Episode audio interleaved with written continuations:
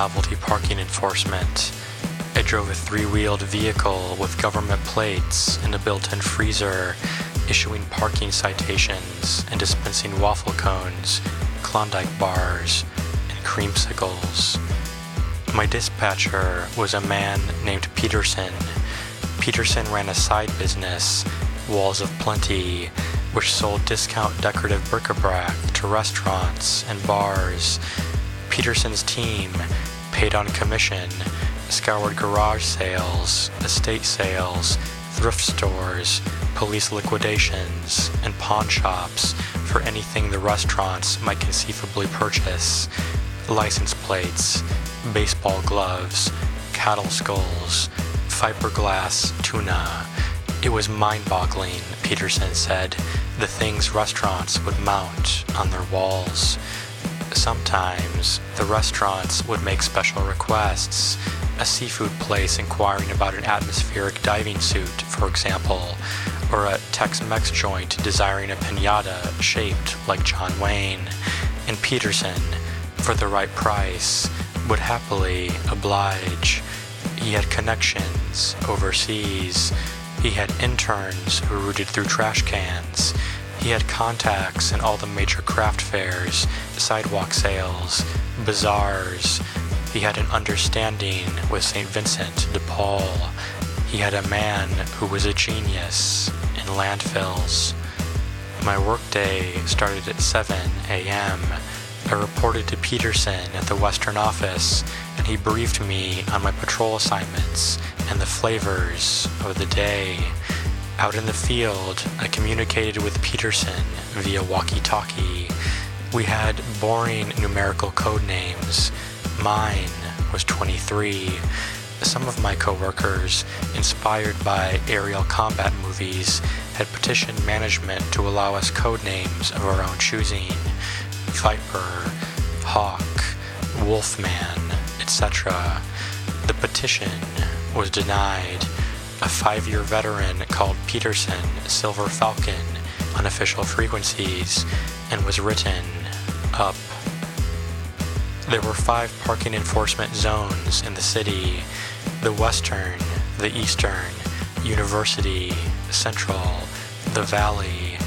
The patrol areas in my zone, the Western, were primarily commercial, the streets narrow, the intersections snarled, parking spaces scarce, competed for savagely. If you study the history of human conflict, you will find that most wars, at their most elemental level, are fought over access to limited resources oil, water, gold, arable land, etc. In the Western, the most limited resource was parking, and we were its peacekeepers its tire chalking coalition of the willing.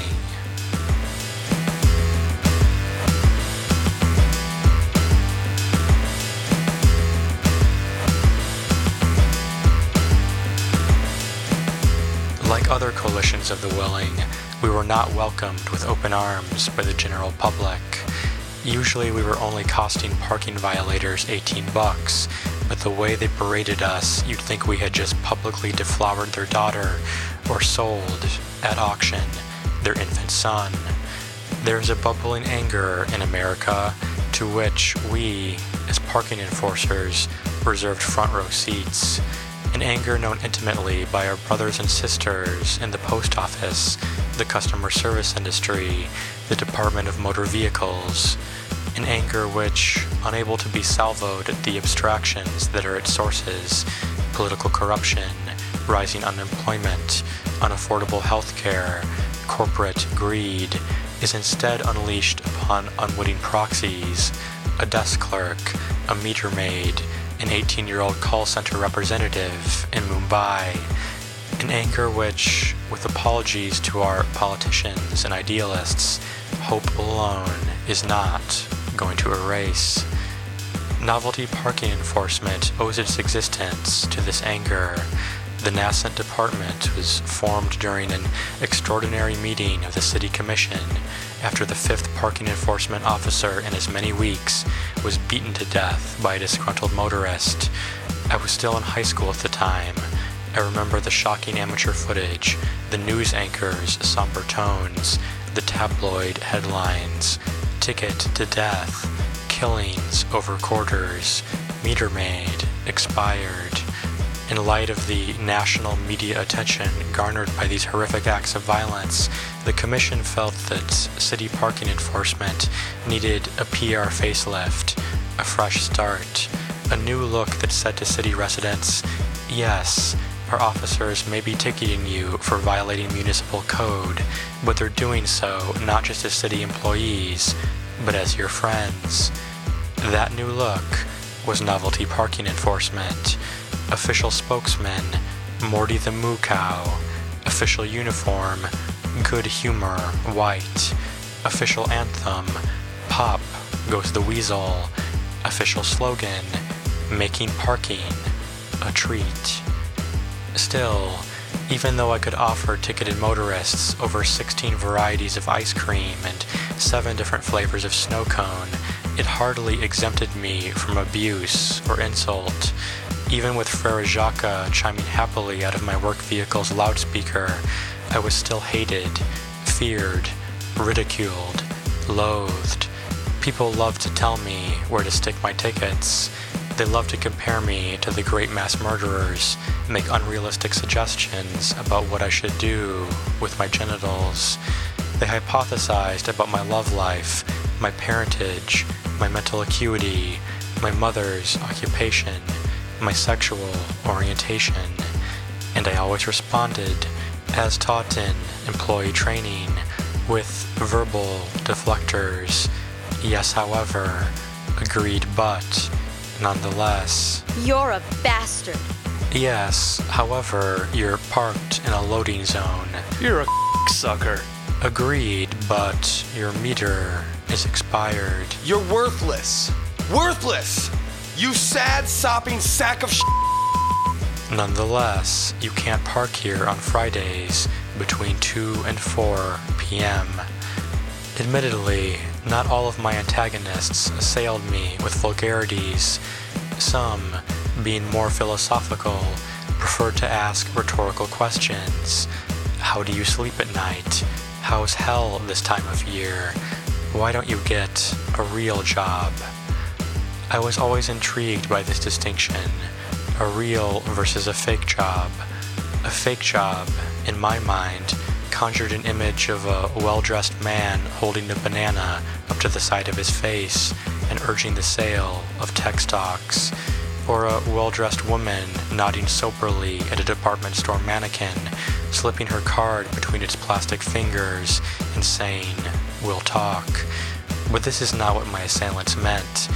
They meant, essentially, that their work, accountant, salesperson, office clerk, systems analyst, etc., was valuable, respectable, meaningful, whereas mine was not. That they were true, blue, gainfully employed Americans, whereas I was not. That they were busting their asses to pay their mortgages, cover their bills, raise their kids, put food on their tables, whereas I was prancing around putting computer generated tickets on windshields, trying to take everything they'd worked so hard for away. My dad had a real job. He worked in logistics for Globosmelt, the area leader in premium fish processing. Globosmelt was one of the largest employers in our city. They lent their name to a dog park, an opera house, a children's museum, a baseball stadium with a retractable dome. Globosmelt had hired my dad right out of college, put him to work as an operations clerk, promised him promotion, pay raises, and a pension in return for his lifetime dedication to the company, his undiluted fealty. Sounded fair to dad, and he kept his end of the bargain. And Globosmelt, for a time, kept theirs. 25 years passed. Dad became an analyst, a specialist, a supervisor. He became a husband, a father, a father of two. he became a fishing enthusiast, a wine connoisseur, a weekend golfer, an armchair investor. He became the owner of a modest split level in a neighborhood with no registered sex offenders and highly rated schools.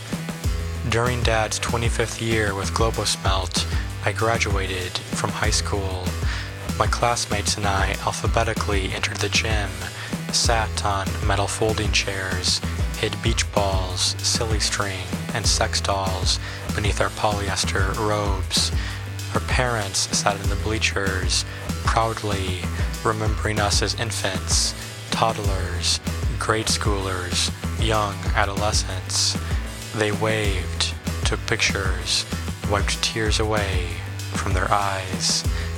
The principal spoke, and our attentions lapsed. I thought about the summer, sex, hopes, regrets, sex, after parties, sex, sex. Our school sports teams were called the Trojans, and there were paintings of Paris dishing Hector an alley-oop, and Helen faking out Athena with a crossover dribble on the gymnasium's walls.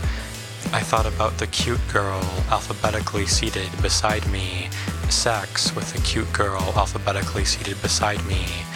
I thought about the etymology of the phrase real world. I thought about novelty parking enforcement.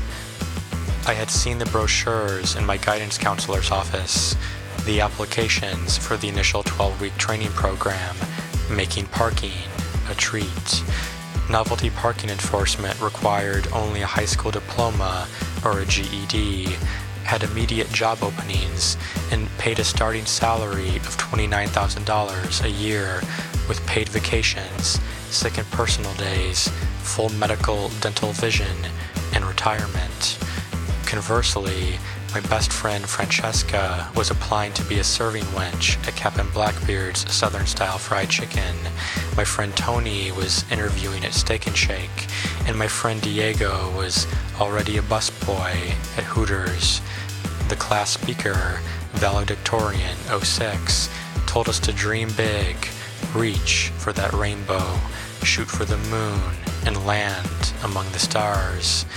Meanwhile, several dropouts were dreaming big in the student parking lot, knocking back Miller High Lifes and slashing the tires of the valedictorian's car. I grew up west of the Western, a land of strip malls, congested traffic, housing communities whose names, Clincrest, Pleasant Ridge, Montmartre, projected a sophistication and grace conspicuously absent from the communities themselves.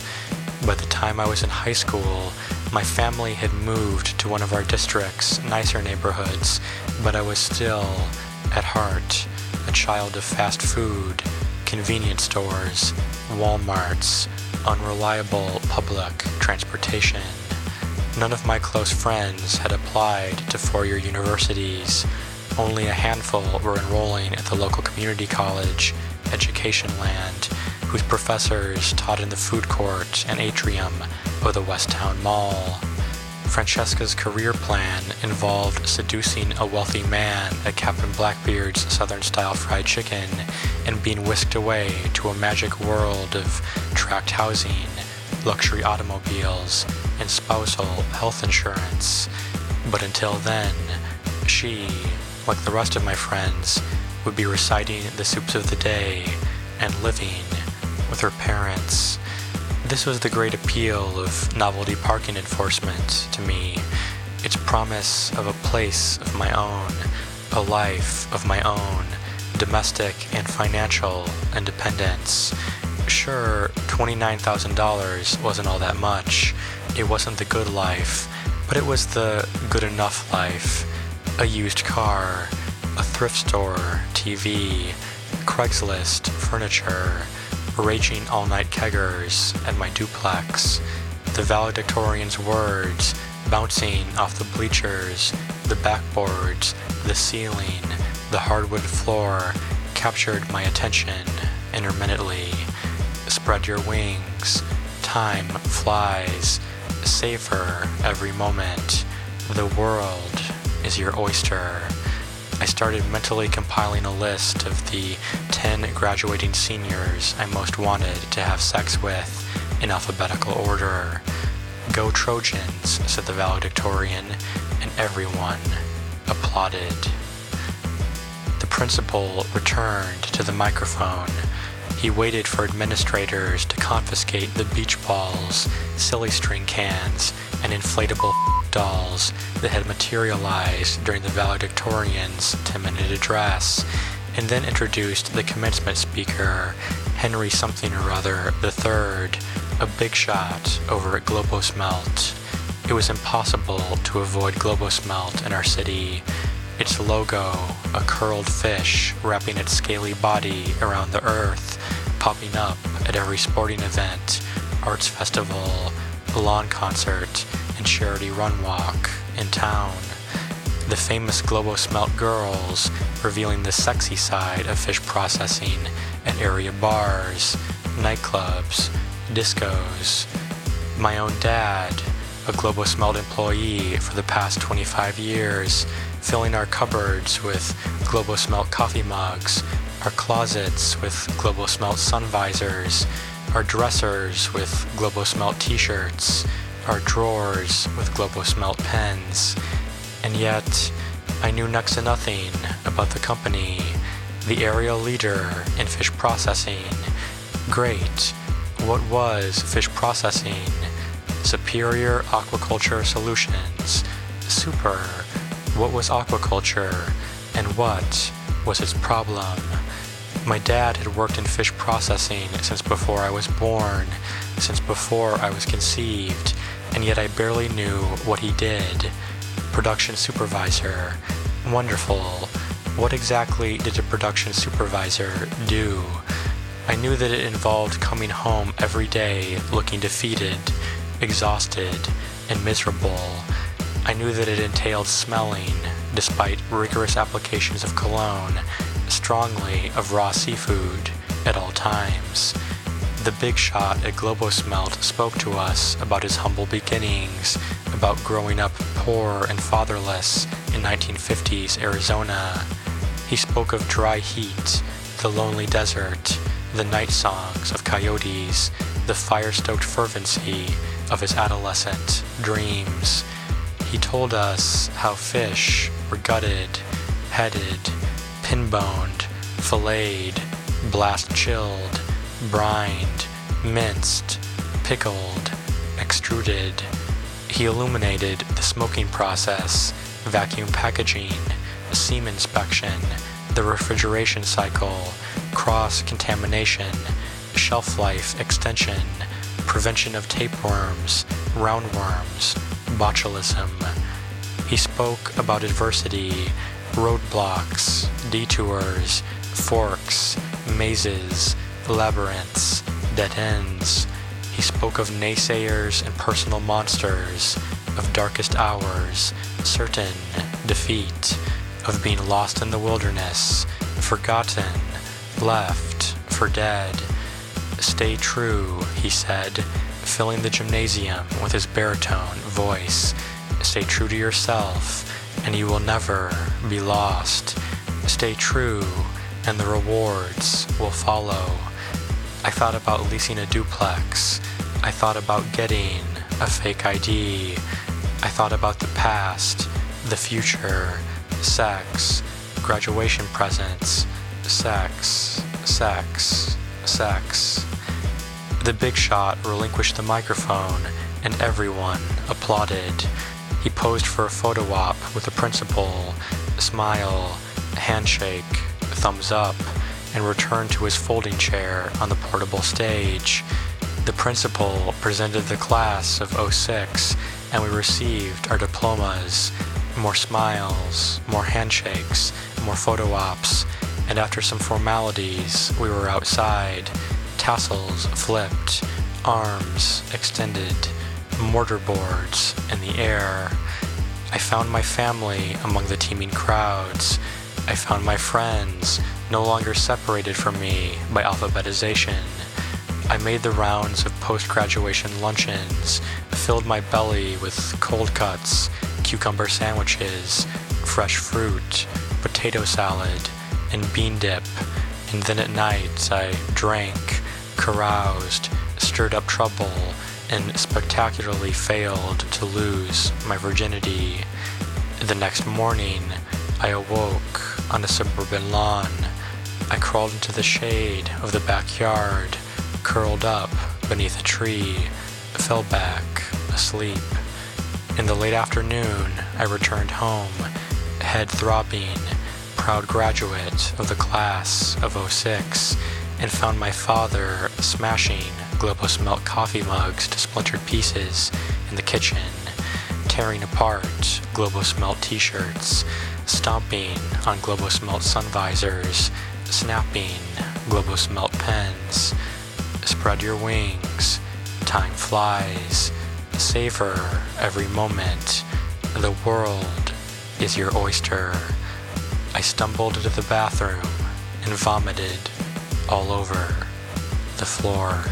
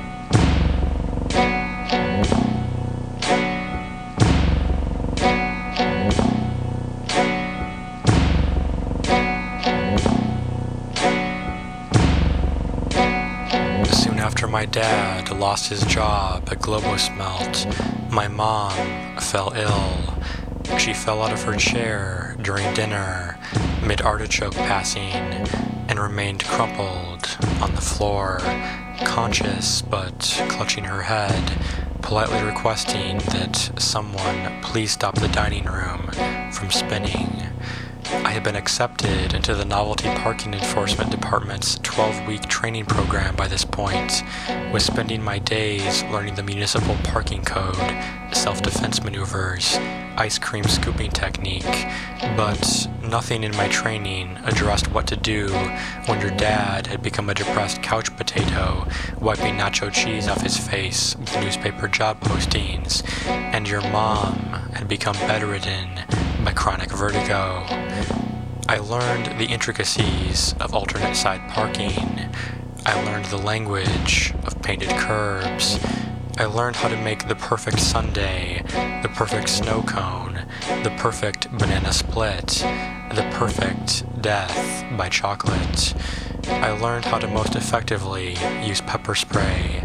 I learned the lyrics to Frere Jacques in both English and French. While I was busy becoming both a parking enforcer and the caretaker of my crumbling family, my friends were all embarking on first dates with the real world. Tony was at Steak and Shake, coming to terms with having to wear a bow tie. Diego was at Hooters, trying to get into his coworkers' tiny orange shorts. and Francesca was at Captain Blackbeard's Southern Style Fried Chicken, reporting to his supervisor with an eye patch and a stuffed parrot velcroed onto his shoulder. I had a full schedule, training all day and attending to my parents and younger brother Stevie all night, but I carved out a few hours each week to listen to my friends' food service sob stories in the comfort of a Denny's corner booth. So my supervisor pulled me aside today Said Francesca during one such late night powwow. and says the customers have been complaining about my pirate dialect. They're ticked off that I say barbecue instead of barbecue, that I say parfait instead of parfait, that I say white or dark instead of white or dark. But you're not a pirate, I said. You're a serving wench. My words exactly. So I'm definitely getting close with this one chick. said Diego in between bites of his Denny's slam burger. I walked off one of her tables with it and she was all like, thanks, hon. Which I know, I know, it doesn't sound like much. But the way she said it, dude, Tony, you just had to be there, man. It's like she was unzipping my flat with her gratitude.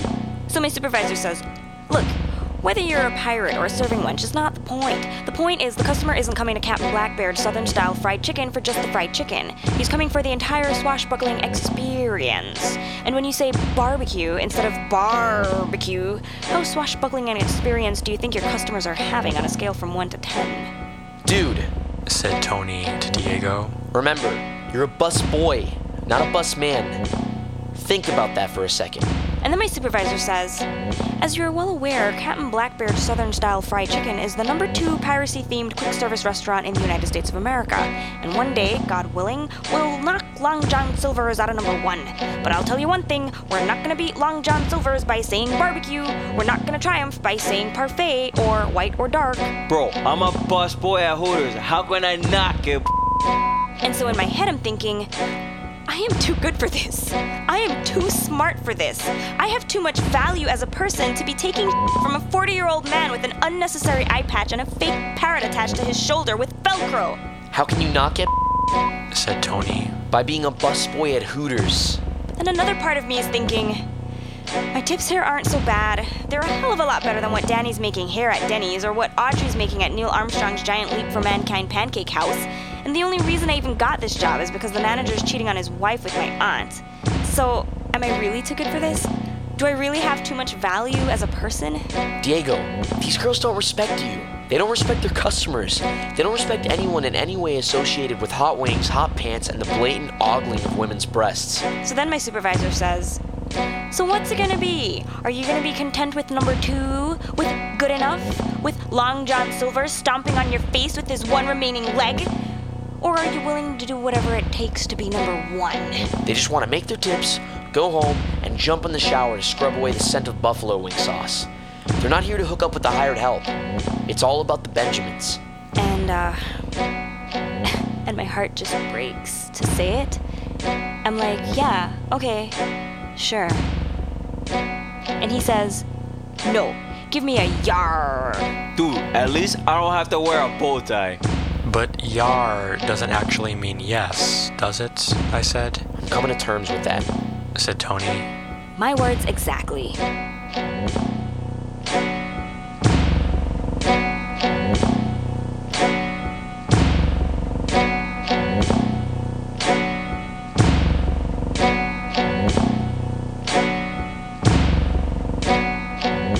Three months later, my dad was still unemployed and my mom was still confined to her bed, but I was no longer a novelty parking enforcement trainee. I was a novelty parking enforcement officer. I was given a badge, a numerical code name, a uniform. I was given an employee handbook and a W 4 form. On my first shift, I issued 39 citations and sold 17 sundaes and ice cream cones. The most popular flavor was vanilla. The most common citation was for parking at an expired meter. The department employed a flex shift rotation that had me working most Saturdays and Sundays. Weekend shifts were my favorite Small children, innocent of any parking infractions, sprinted toward my vehicle the second they heard Turkey in the Straw or Pop Goes the Weasel. Weekdays were different. Since I worked mornings, all the kids were in school, and so I patrolled a city of adults only.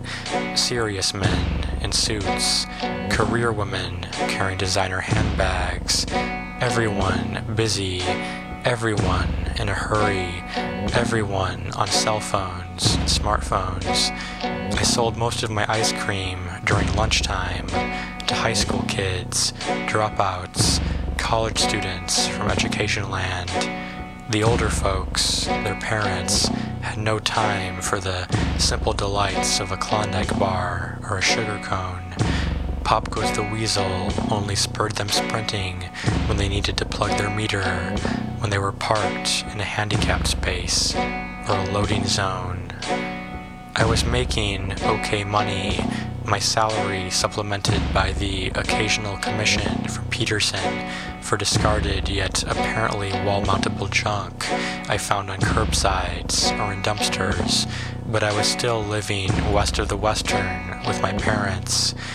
With my family's financial outlook less than bullish, I had put my duplex dreams on the back burner, my parents in no condition to lose me to post adolescent escape.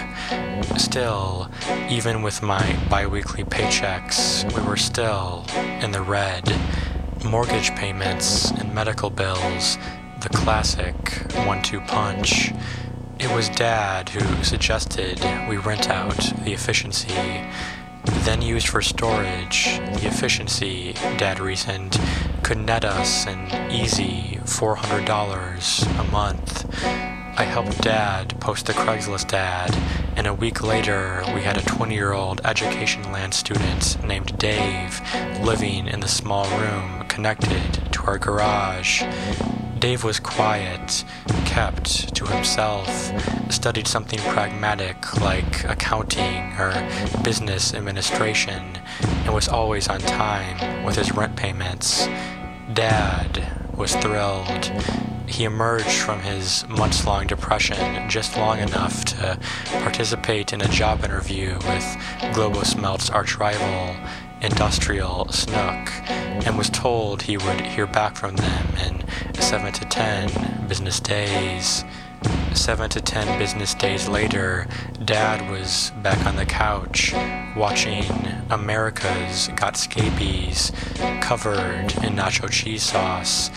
But at least Dave was still in the efficiency, generating us some extra income. Dad said, What if we spruced up the garage? We spruced up the garage. I posted the ad. We showed to several prospective renters, and within a week, a 37 year old experimental filmmaker named Pascal was sleeping on a mattress beside Dad's Pontiac Grand Am.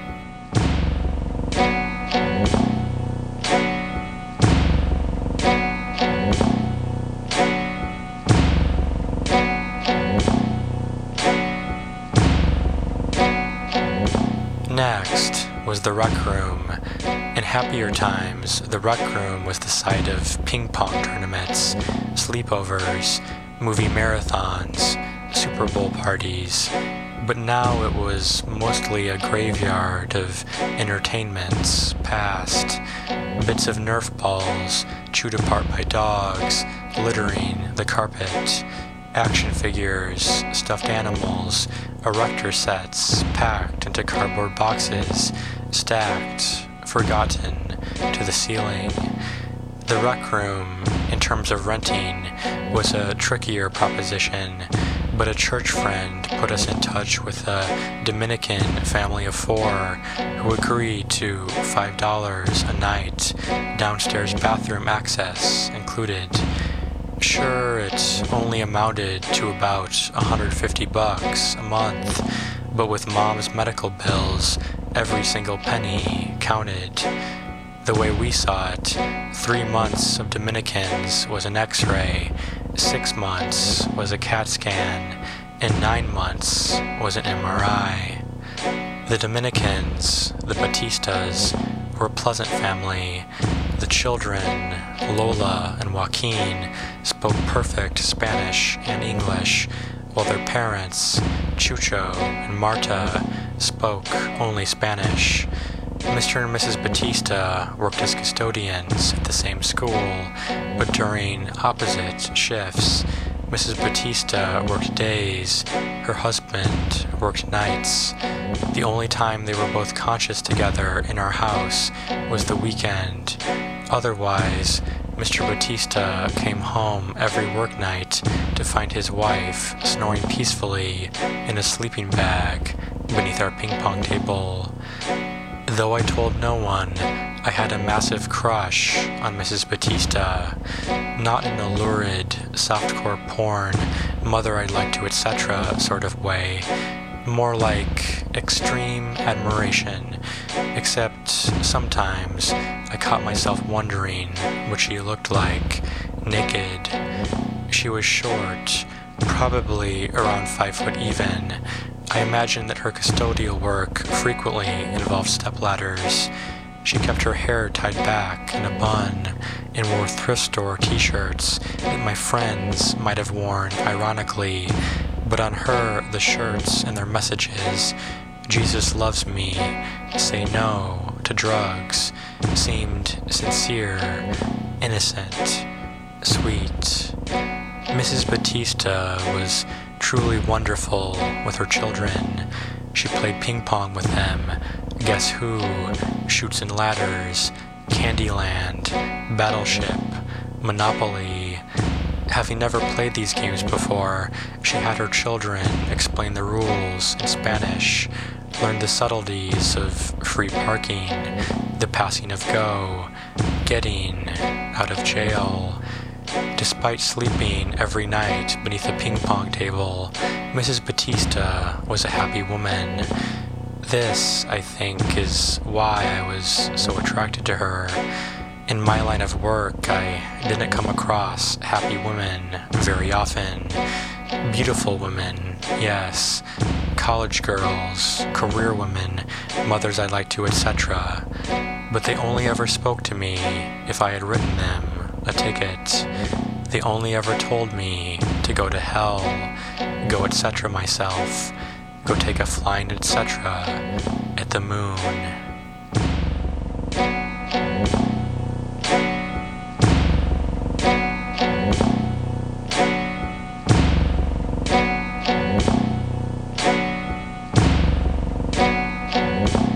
Weeks passed. Dad remained on the couch.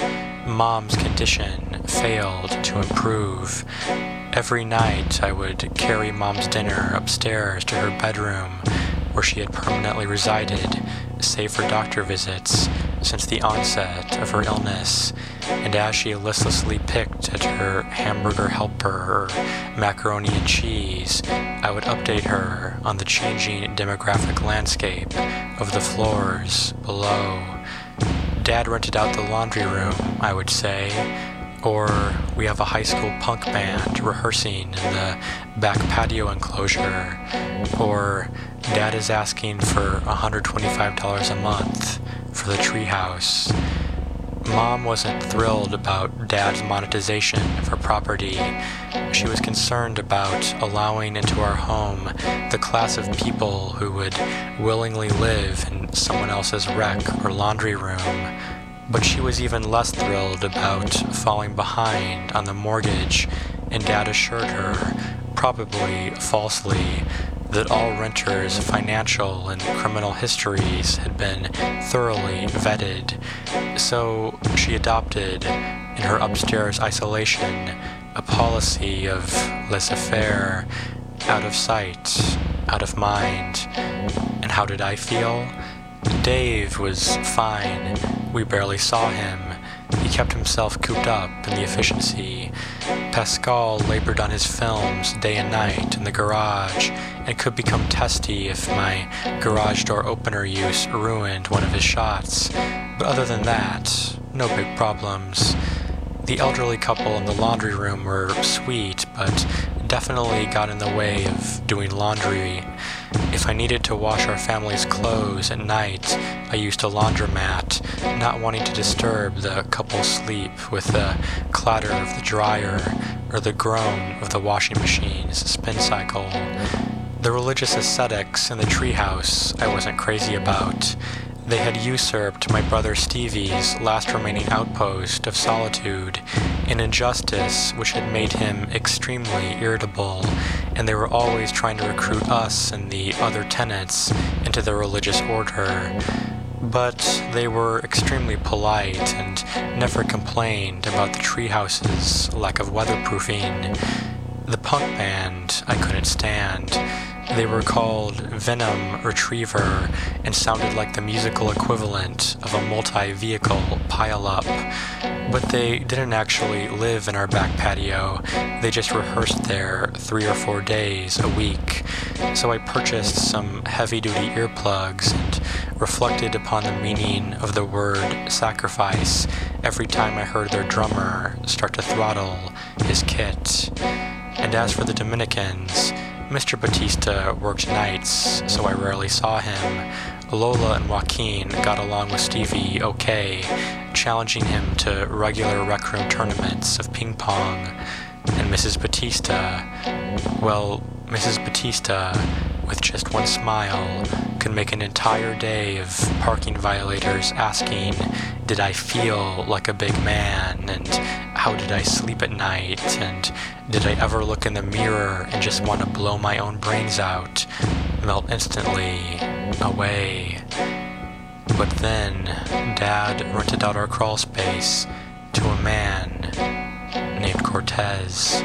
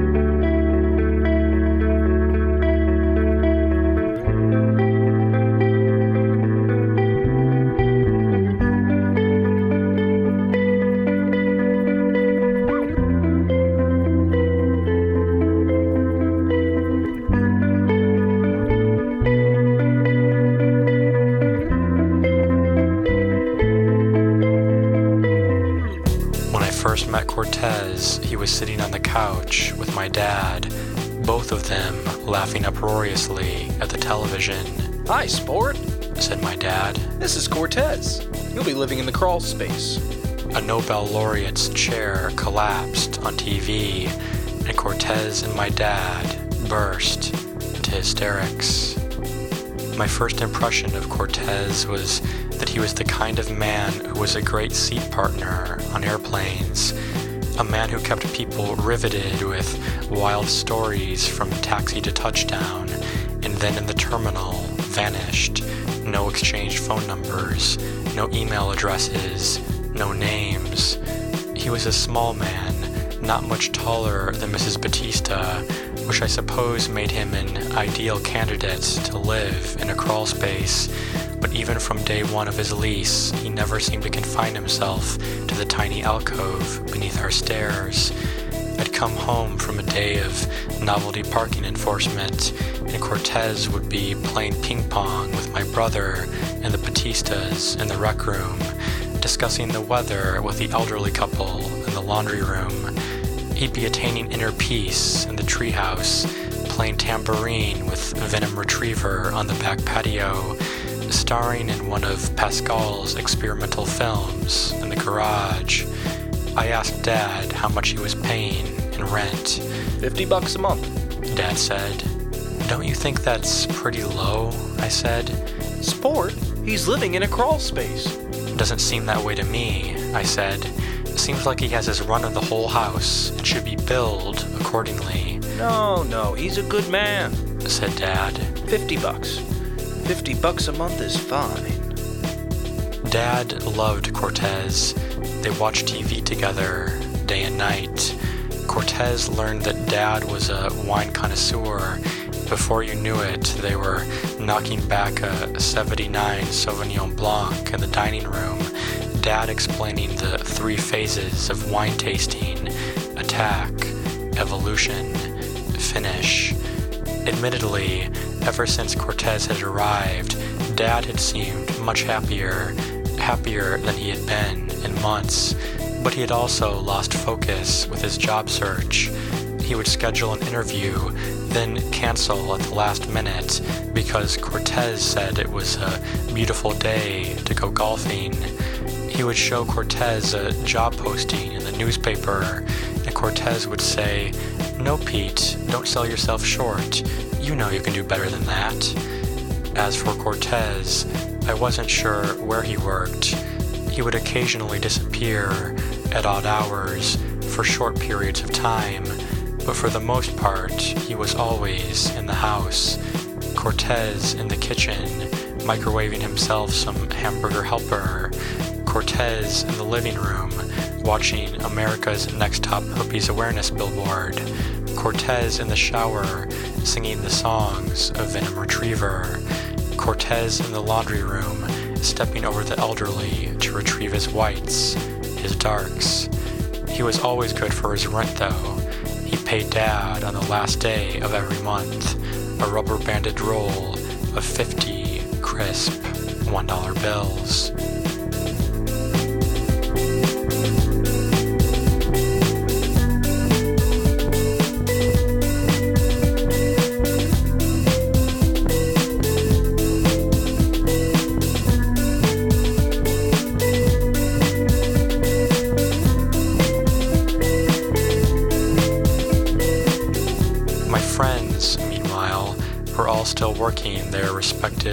Service jobs. Tony had memorized Steak and Shake's entire menu. Francesca had begrudgingly polished her pirate dialect. And Diego claimed he was this close to a hand job in Hooters walk-in freezer. Tony and Diego seemed to be doing okay, judging from our weekly Denny's conversations. Tony was taking classes at Education Land and hoping to eventually become a certified public accountant, and Diego hadn't yet tired of wiping off tables and refilling waters in the presence of busty women in microscopic shorts. But Francesca, more and more salty and sullen, was clearly losing patience with the real world, A normal guy. she said one night at Denny's. That's all I'm asking for. Normal. Like in statistics class, a normal distribution. You would expect to find a normal guy at Captain Blackbeard's Southern Style Fried Chicken, right? Normal is the most common, the average, the mean, the middle part of the bell curve. What you wouldn't expect to find are the what are they called? The um the off, the the X, the out. Outliers. said Tony, before taking a monster bite of his mushroom Swiss burger. Right. You wouldn't expect to find the outliers. Except, who do I meet at Captain Blackbeard's Southern Style Fried Chicken? Guys who say, shiver me timbers, guys who own box sets of sea shanties, guys who tell jokes about scurvy and called Miller Lite grog, and invite me to treasure hunts while drawing big red X's on the flies of their pants. Do you see what I'm getting at? Every single guy I meet is a mother outlier. Well, you're assuming a normal population. Said Tony. I think we can all agree that a restaurant where the hostess walks the plank every hour on the hour is not going to attract a normal population. And then let's say I meet a guy and he seems okay.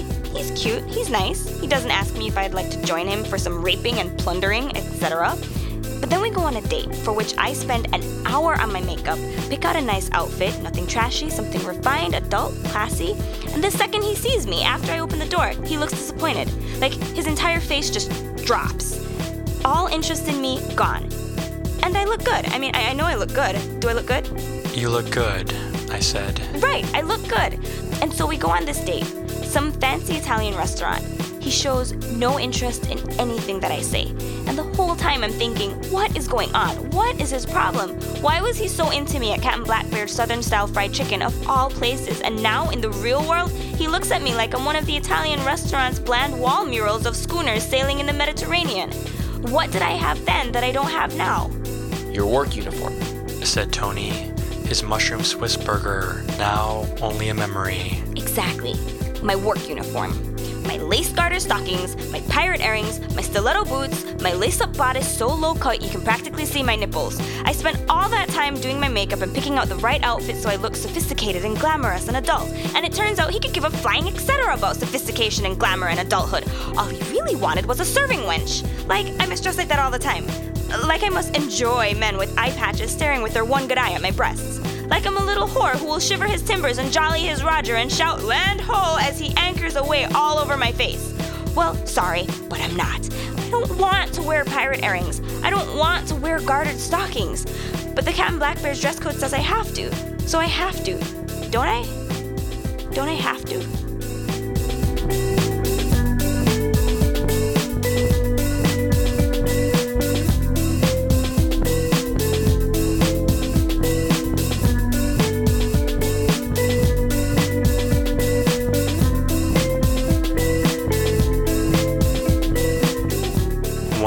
Came home from work and found Cortez and my dad taping handwritten signs throughout our property. They plastered them to doors, windows, the refrigerator, the treehouse, the garage. The sign said, Tenant Association meeting tonight, 7:30 p.m. Since when do we have a tenants association? I asked my dad on the front lawn. Save your questions for the meeting. He said, Tonight, 7.30. then excused himself to tape a sign to the front door. The meeting was held in the living room. Everyone was there except Mr. Batista, who was at work, and my mom, who was upstairs lying in her bed. The religious ascetics sat cross legged on the floor. The elderly couple and Mrs. Batista sat on the couch. Dave, Pascal, Stevie, Lola, and Joaquin sat on chairs borrowed from the kitchen. The three members of Venom Retriever shared a love seat. Thanks everyone for being here tonight at our first ever Tenants Association meeting. said my dad, who stood side by side with Cortez in front of the assembled crowd. I, for one, am excited about this association's possibilities and hope it will prove to be a productive forum where each of us can share his or her questions, ideas, and concerns. I have a question, I said, raising my hand, which I guess is also a concern. Why do we have a tenants association? Glad you asked, sport. said Dad, removing his suit jacket and hanging it over the back of an empty chair. Dad adjusted his tie.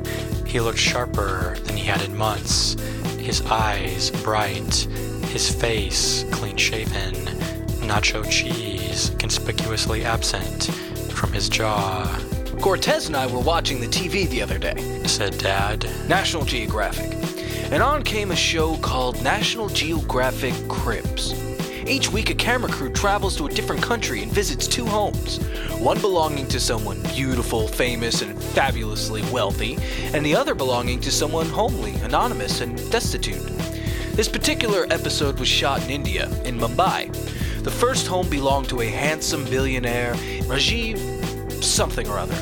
He owned a $100 million mansion on Altamont Road, Mumbai's most exclusive street, and guided the camera crew through the mansion's hundreds of rooms. There were ceiling frescoes depicting the Ramayana, there were beautiful spiral staircases made of marble, there were gold leaf toilets, utility closets with their own bathrooms, an indoor cricket pitch, a fourth story hallway for some reason containing a yacht. Rajiv showed off his Ferraris, his Lamborghinis, his Porsches and Maseratis. He showed off his wife, a Bollywood actress, who tried to guide the camera crew to her children's bedroom but got lost. Rajiv invited the camera crew onto a fifth floor balcony and showed them his stunning hilltop view of the Arabian Sea. its sun sparkled aquamarine waters, its hundreds of catamarans, dinghies, and trawlers, its limitless expansiveness, ocean and sky, as far as the eye could see. Rajiv gazed at the sea, slipped an arm around his wife, took a sip of a vintage cognac. This, he said to the camera crew, is life. Then, after the commercial break, the camera crew traveled to a garbage dump. There, living in a small one room house made out of scrap wood and tin, lived the second National Geographic Cribs owner. His name was Amir, and he made his living collecting landfill scrap metal and selling it to a local dealer for less than $1 a day. It only took a few seconds to show the cameras his house. These are the walls. This is the floor. This is the roof. And so he then led the cameras through his neighborhood, along the dirt paths winding between towering mounds of trash. There were swarms of flies as thick as sandstorms. There were wild dogs, their mangy flesh tight over visible ribs. Amir showed the camera crew men wading knee deep through sewage and women in burqas praying amid piled plastic toward Mecca, and colonies of rats darting in and out of makeshift food stands. He showed them unclaimed corpses and 11 year old prostitutes and children without eyes or hands. He invited the camera crew to the peak of the garbage dump, showed them his view of Mumbai's skyscrapers, said that at night, the lights in the rich part of the city glittered upon the slums like a million stars. He took them back to his home, to his handmade shack. A blind man begged the camera crew for food, water, mercy. This, Amir said, is life. So, naturally, Cortez and I are profoundly moved by this. Even though the show's immediately followed by a luxury car commercial, and then a commercial for KFC's Build Your Own Variety bucket, and we get to talking about what we've just seen economic disparity, social injustice, and so forth. And I say to Cortez, how do those billionaires sleep at night? All those rooms, all those cars, all that gold, cognac, and marble. And just a few miles away, millions of people are literally living in piles of trash. And Cortez says to me, How do you sleep at night? And I say, What do you mean? And he says, You have a couple of 90 year olds sleeping on a rubber bath mat in your laundry room. At this point, I had had enough. No, I said, that is not in any way the same thing. We are not handsome billionaire industrial playboys. Our house does not have utility closets with their own bathrooms, and we do not own Ferraris or Maseratis or yachts. The only reason any of these people are here is because we don't have any money. I'm the family's sole breadwinner, and I drive a three wheeled vehicle with government plates and a built in freezer, issuing parking citations and dispensing waffle cones, Klondike bars, and creamsicles. But, Sport, hear me out now, said Dad. Cortez does sort of have a point. No, I said. Cortez does not have a point. Cortez also does not have a job. Have you ever wondered where his 50 bucks a month comes from? Have you ever noticed how he never has so much set a foot in the crawl space? That he eats all our hamburger helper? That he takes 20 minute showers in the downstairs bathroom and drinks all of your Sauvignon Blanc? Sport, all Cortez is trying to say is. Dad, right now, Mom is upstairs, and thank God she can't hear any of this, because when she gets better, God damn it, she's gonna get better, I am not gonna have her walk down the stairs and discover her husband's become some bastard conglomeration of Karl Marx, Che Guevara, Mother Teresa, and Mickey Mouse. Stevie, who was seated behind me, tugged at my shirt. What? I yelled. Mrs. Batista has a question. He said, pointing. She was on the couch, meekly raising her hand. Dad told Mrs. Batista's children to let her know she had the floor. Mrs. Batista spoke in Spanish, and her son translated after every few sentences, like in broadcasts of foreign dignitary speeches on NPR or the BBC. Mrs. Batista, through Joaquin, said that she was sorry her husband couldn't make the meeting, that he wished he could be here, but unfortunately he had to work, and that he had passed along to her one small, humble request, which he wondered if she could now bring up before the association. Dad told her children to let her know she could. Her request was this her husband, due to the chronic strain of his custodial work, had lately been suffering from severe lower back pain, and this pain had become further exacerbated by his having to sleep every night in a thin sleeping bag beneath a ping pong table on the floor. Her husband was very grateful for our family's generously low rent, which enabled the Batistas to send almost all their earnings back to their family still in the Dominican Republic. But he was wondering if it wasn't too much trouble, if he might be able to sleep on the couch in the living room, as he had noticed it was always unoccupied when he came home from his shift late at night. Mrs. Batista stopped speaking before Joaquin did, and as he translated her last few sentences, Mrs. Batista looked right at me and waited for her words to be understood. Joaquin finished speaking. The room was silent and still, Okay, said my dad. let's put it to a vote. Everyone in favor of granting Mr. Batista exclusive nighttime sleeping privileges on the living room couch, raise their hand. The elderly couple raised their hands. Pascal and Dave raised their hands. The religious ascetics raised their hands, and so did Stevie, and so did Venom Retriever. The Batista children raised their hands. Lola whispered into her mother's ear, and then Mrs. Batista raised her hand, her face breaking into a smile, the smile that I relied on as antidote to the cruelty and hatred that had infected my every expedition into the adult world. I raised my hand.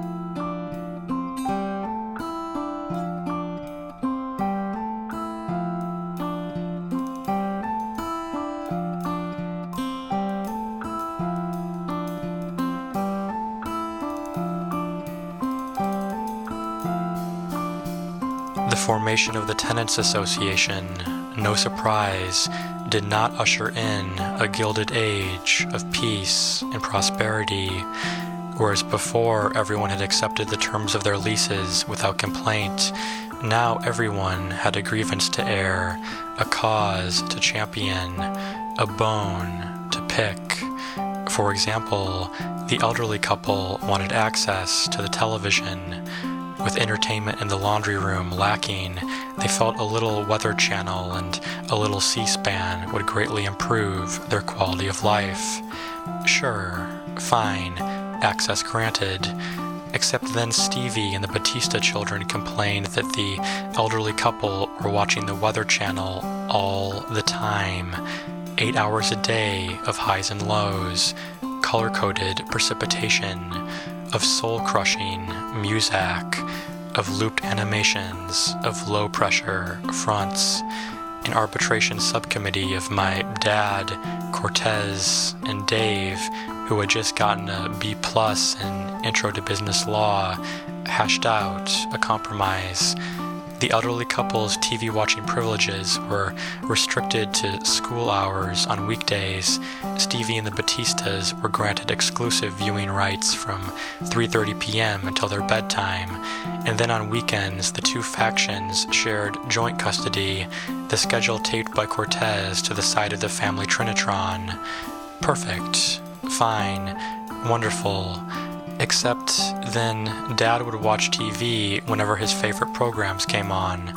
White people in apartments who wants to shout for an hour, head injuries of the once prominent and influential. The elderly couple cried foul, claiming Dad was reneging on the ruling of his own subcommittee. Stevie and the Batistas threw a fit because most of Dad's favorite shows aired during the children's exclusive viewing block. Dad, seeking to assuage their anger, agreed to explore this issue comprehensively during the next meeting of the arbitration subcommittee the following Friday. But the next Friday, Dave had a night class, accounting principles, and missed the meeting, so only Dad and Cortez were present when the committee voted unanimously to grant Dad full veto powers over both the love seat and the remote control. The next dispute was over the shower. Previously, the Batistas, Cortez, and the elderly couple had access to the downstairs shower. Pascal and Dave shared the shower in Dave's efficiency, and the religious ascetics had exclusive use of a garden hose. Venom Retriever had been granted no showering privileges whatsoever. But then the ascetics decided that they too wanted to shower indoors. I said, hold on a second. Wouldn't showering indoors sort of go against the whole concept of asceticism? Wouldn't lathering, rinsing, and repeating be contrary to their basic principles of austerity and self denial? Wasn't cleansing themselves once every two weeks with frigid water from a garden hose kind of their thing? No, said the ascetic spokesman. we want to shower indoors. Also, we would like access to complimentary towels as well as shampoo and soap. The ascetics got their shower. On Mondays through Wednesdays, they would use the shower in the efficiency. On Thursdays through Saturdays, they would use the shower downstairs. And on Sundays, they would alternate the efficiency on even days, downstairs on odds. Great, fine, problem solved. Except within a week, Dave complained that the ascetics had used all his shampoo. The Batista children whined that their towels now smelled like incense and turmeric. Mrs. Batista walked in on four bald men chanting and enjoying a communal bubble bath, and screamed and screamed and screamed. Soon, the Tenants Association meetings became little more than shouting matches. The Batistas versus the ascetics, the elderly versus the Batistas, the ascetics versus Dave and Pascal, pretty much everyone versus Venom Retriever. Cortez, ever the Machiavelli, always backed Dad, publicly supported his decisions, made sure he kept himself in Dad's good graces, but at the same time, he subtly manipulated the tenants' unrest to his benefit, got all tenants, and therefore himself, free turkey dinner for the upcoming Thanksgiving, with an additional clause stipulating cranberry sauce and sweet potatoes, got all tenants, and therefore himself, unlimited use of the dryer and washing machine, the elderly couple clutching their ears as laundry clattered and spun all day and night. I wasn't dumb. I could see what Cortez was doing. But whenever I tried to tell Dad he was being played, he wouldn't listen to me, Cortez? said Dad. No, Cortez is a good man, a fine man. Comes from an impressive lineage. Let me tell you something. You ever watch National Geographic Cribs? You should. It'll change your life.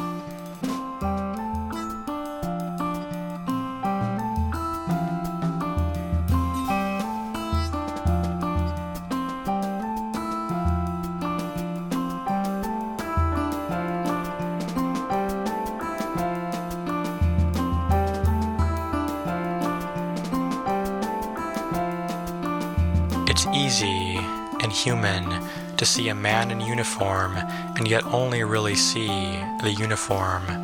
To forget that a cop makes mortgage payments and a toll booth attendant worries about his parents' health and a security guard videotapes her children's first steps and a UPS driver takes prescription drugs for high blood pressure.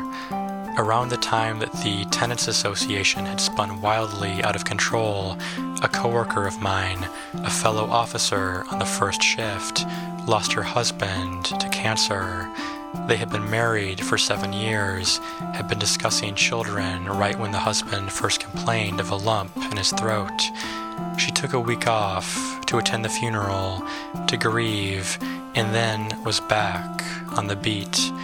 She was known department wide for her toughness, never let the insults bother her, chuckled at the harshest profanity, always employed verbal deflectors. Yes, however, agreed, but nonetheless. But in the days after her return, after her husband's death, her impenetrable exterior failed. The insults got to her. The names cut her.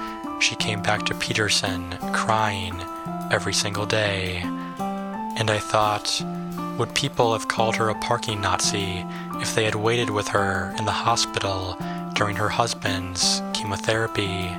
Would they have called her a little Hitler if they had helped her wipe up her husband's vomit after another lost meal?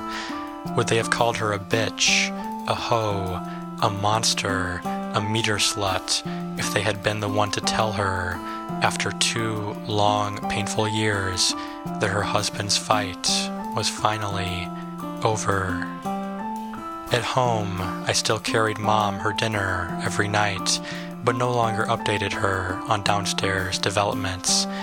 I kept downstairs as she had wanted it, out of sight, out of mind. Sometimes she would ask about Dad, who was spending almost all of his time with Cortez, organizing meetings, reviewing minutes, planning programs, serving on subcommittees, and I would say, Dad's fine. No mention of Dad presiding over some cockamamie social experiment. No mention of Dad all but abandoning his job search. No mention of Dad losing his fing mind. Instead, we talked about sports, music, TV shows, the weather. We talked about our favorite ice cream flavors. We talked about municipal code, So, said my mom. is there a special lady in your life right now? I thought of Mrs. Batista, her kind heart, her gentle warmth, her language I didn't understand, her devastating smile. No, I said, there's no one special.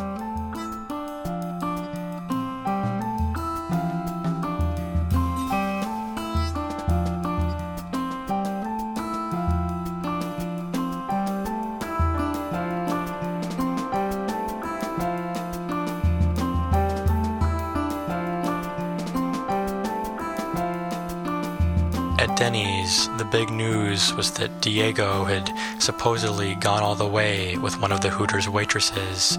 He had taken her to a bar after work, flashed his fake ID, bought her a series of Jaeger bombs, and earned an invitation back to her place. And now, after working the quote unquote Diego magic, he was treating himself to a celebratory hot fudge sundae and looking immensely pleased with himself.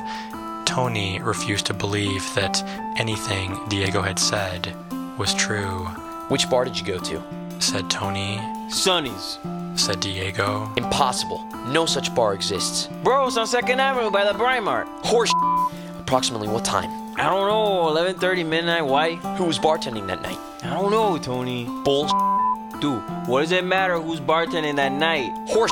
Captain Planet, okay? Captain Planet was bartending that night. It was great. He served a Jaeger train, then we all saved the rainforest. Cow. You, Tony, some girl with a pierced chin. Bull. No, she really had a pierced chin. Francesca, meanwhile, looked far from celebratory.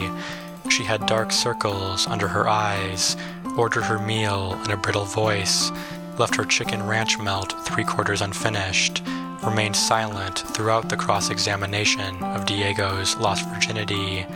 I tried to joke with her, told her the one about a priest, a minister, and a novelty parking enforcement officer walking into a bar, but she didn't crack even the smallest smile. I asked her what was wrong. She told me she hadn't had a good night's sleep in over a month. I just lie there, She said, worrying. Worrying about the silliest things. Am I going to sleep through my alarm tomorrow? Will I be able to find anyone to cover my shift on Friday? Is this mole on my thigh cancerous? How much am I going to make tomorrow in tips? 1 a.m., 2 a.m., 3 a.m. I'm still lying there. I worry about not being able to fall asleep. I worry about worrying about not being able to fall asleep. What's her name? said Tony, Gloria. said Diego. Impossible. Impossible. No one's named Gloria. What, bro? Gloria Estefan. Turn the beat around. Rhythm is gonna get you. Name another Gloria. You, Tony. Impossible. I worry about contracting the swine flu. said Francesca. I worry about stepping on an HIV infected needle. I worry that I'll die overnight of carbon monoxide poisoning, that the fluoride in my toothpaste might be slowly killing me, that the current levels of population growth are unsustainable. I worry about being raped, robbed, assaulted, molested. I I worry about which strip malls in my neighborhood a terrorist would be most likely to attack. What are her interests? Her interests? You know, tennis, horseback riding, long walks on the beach? How the hell should I know? Does she enjoy classical music? Bro, Does she enjoy the theater? Tony, I f***ed her. I didn't write her biography. Does she enjoy fishing for largemouth bass? I worry about the healthcare crisis. I worry about oil spills, about world poverty, global warming, human rights violations in Southeast Asia. I worry about not doing enough, not giving enough, not helping enough, not caring enough. How much is enough? Five volunteer hours a week? 10, 15, 10% of my tips. 20, 30, 40. I worry that no matter what I do, no matter how much I give, it will never be enough. What does she smell like? Dude. Generally speaking, first impression. Bro. One word. Summarize her smell in one word. You, Tony. Inhale. Exhale. First thing that pops in your head. Peaches. When I get tired of lying awake, I watch TV. I surf the internet. I read the Wikipedia entries on Kool and the Gang, the Magna Carta, iced tea. There are terrible shows on TV that late at night. I watch excitable men sell me steak knives. I watch girls on spring break flash me pixelated breasts. I watch car chases, plane crashes, the world's most horrifying impalements. I watch celebrities in chairs interviewing celebrities on couches. I watch toll free numbers flash in front of Jesus' agony on the cross. What was her place like? I don't know. Was it quaint? Was it tastefully furnished? It was dark and I was drunk. Were there pictures of Gloria as a child? Little Gloria riding a rocking horse. Little Gloria taking her first steps. Little Gloria enjoying a tea party with her stuffed bears. Bro. I'm tired. I'm tired of feeling so confused and helpless, of not having a purpose, of serving Southern style fried chicken to men wearing pantaloons. What was she wearing? I don't know. A skirt? A blouse? Can't remember. A halter top? Tiny orange shorts? Clothes. She was wearing clothes. What did she say when you entered her apartment? Did you find what she said cliche? Was it something like, Would you like something to drink? Let me show you the bedroom. So, what do you want to do now? I worry that there is no God. I worry that there is a God. I worry about going to hell, about what I have to do not to go to hell, about what if there is no hell and no one gives a flying etc. about anything I do. Where did she touch you first? Dude, those old people in the next booth can't hear you. Was she rough? Was she gentle? Bro. Do you think she's telling all her friends she hooked up with the hot Hooters busboy? I don't care what she's telling her friends. Do you think she even remembers what happened? I want to fall asleep. I want to fall asleep. But I don't know if I want to wake up. Were you nervous? Hell no. Were you nervous? Dude, no. Were you nervous? A, li- a little. I worry that life has no meaning think that's what I'm doing every night, trying to discover life's meaning, as I toss and turn and watch white men sell me cutlery on television. Was it prompted by a verbal command? Take me, enter me, have me. I worry that life has meaning, but I'll never know what it is. Did you pause to reflect upon this moment's significance in your personal history? Did you admire the play of moonlight upon your lover's naked flesh? I'm tired. I'm tired of being tired of being tired. How did it feel? I'm sorry, I said. If there's anything I can do.